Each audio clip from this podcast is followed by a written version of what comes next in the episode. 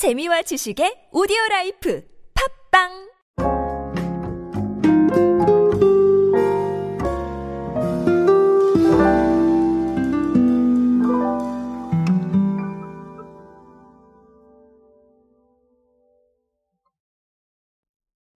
대중들에게 의미 있는 이야기를 전하는 방식은 점점 많아지고 있습니다.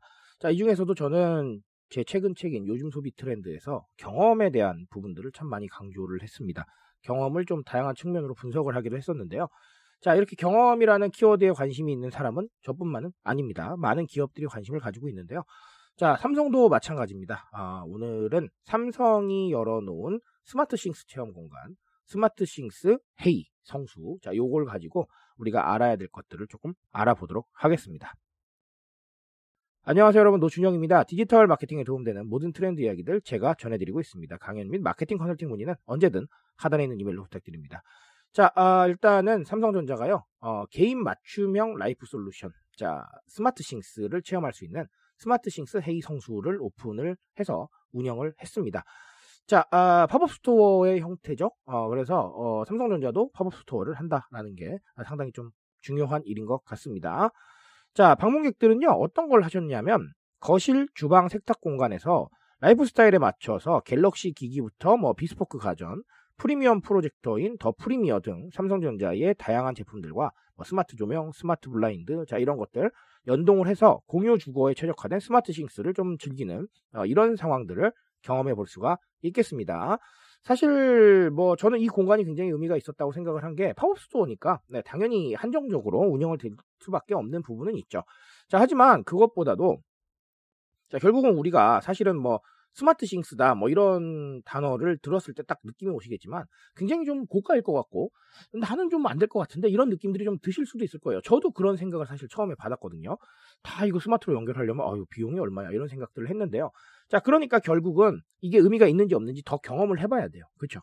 정말 의미가 있다라고 생각을 하면 고가라도 당연히 네, 소비할 이유가 생길 거고요. 그게 아니라고 한다면 다른 또 방법들을 찾겠죠. 자 그래서 그 경험이 필요했는데 어, 어떻게 보면 이렇게 필요했던 경험을 어, 이 pop-up store를 통해서 잘 해결하지 않았나라고 생각을 합니다. 사실 저는 그래서 만약에 서비스나 제품이 고가라면 더더욱 이 체험이 필요하다고 생각하는 사람입니다. 마케팅을 통해서는 그 이야기를 다 할 수는 없거든요. 우리 비싸고 우리 프리미엄이야. 근데 우리 좋으니까 한번 사봐. 이렇게 마케팅을 하는 건 사실은 좀 의미가 없을 수 있어요. 왜냐하면 자 지금은 아시겠지만 다 각자 관심사가 다르잖아요. 그러니까 해당 제품이나 해당 서비스에 관심 있는 사람은 어우 프리미엄이야. 어우 좋겠네. 이렇게 생각할 수도 있겠지만 자 그 제품이나 그 서비스 분야에 관심이 없는 사람은 그냥 네 넘어갈 거거든요. 그러니까 경험시켜 주는 것이 굉장히 중요한데 특히나 프리미엄이나 고가의 제품일수록 아, 삼성전자는 그런 부분을 잘 catch를 하지 않았나라고 생각을 합니다. 자, pop-up store가 주는 메시지는 정말 명확해요. 경험의 중요성이거든요. 제가 방금도 말씀을 드렸지만 관심사에 따라서 움직입니다. 심지어 가치도 관심사에 따라서 변해요. 만약에 제가 A라는 분야에 관심이 있어서 A 분야에서 나온 한정판을 구매를 했다고 가정을 한번 해봅시다. 자, 그런데 저 말고 제 친구는 B라는 분야에 관심이 많아요. A라는 분야에 아예 관심이 없고요. 자, 그러면 제가 아무리 A 분야에 대한 한정판을 샀다고 설명을 해도 이 친구는 절대 공감하지 못할 겁니다. 자, 이런 식으로 각자의 관심사나 생각에 따라서 굉장히 많은 가치와 방향성이 분화가 되고 있어요, 이미. 자, 그런데 이거를 예를 들자면 경험해보지 않고 경험시켜주지 않고 무조건 우리는 뛰어나다, 무조건 우리는 좋다라고 말하는 게 굉장히 위험할 수 있다라는 겁니다. 방금도 말씀드렸지만, 네, 그 분야에 관심 없는 사람은 아무리 설명해줘도 공감하지 않을 거거든요. 자, 그런 상황이기 때문에 관심이 있는 사람도 없는 사람도 경험에는 반응을 합니다. 예를 들어서 지나가시다가 어 이렇게 체험할 수 있는 공간이 있으면 시간적 여유만 있으시면 네, 한번 좀 경험해 보시고 이런 상황들 많잖아요. 사실은요.